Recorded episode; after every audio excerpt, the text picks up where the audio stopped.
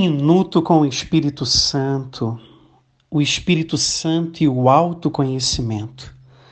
Se é verdade, eu também creio que essa pandemia, através desse vírus, está acordando literalmente, essencialmente, o que dentro de nós existe de mais humano, nós precisamos chegar ao conhecimento da nossa própria verdade. A gente precisa tocar a nossa própria essência, descobrir o nosso eu pleno, o nosso eu puro. E é por isso que todos os pensadores, sobretudo a filosofia, começa dizendo justamente que o primeiro passo é o conhece-te.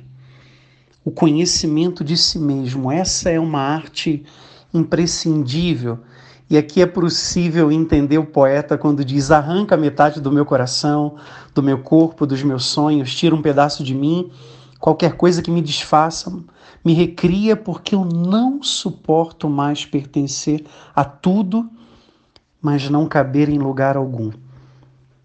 Quem eu quero ser, quem eu quero me tornar a partir de agora como eu quero viver e para isso é necessário saber quem você é. Essa é a viagem mais longa que fazemos e muitas vezes também a mais solitária, é aquela para dentro de nós mesmos. É uma jornada de um guerreiro, de uma guerreira, de um batalhador, de um homem corajoso, de uma mulher de garra. É a viagem mais difícil, sair da mente e tocar as fibras mais íntimas do teu próprio coração e como encontrar a nossa essência, aonde a gente decide o nosso eu verdadeiro, senão com a ajuda do Espírito Santo. Ele é o Espírito da verdade, ele é o revelador. Quem sabe a nossa verdadeira base, a nossa origem, a nossa missão, a nossa vocação, o nosso propósito de vida é Ele.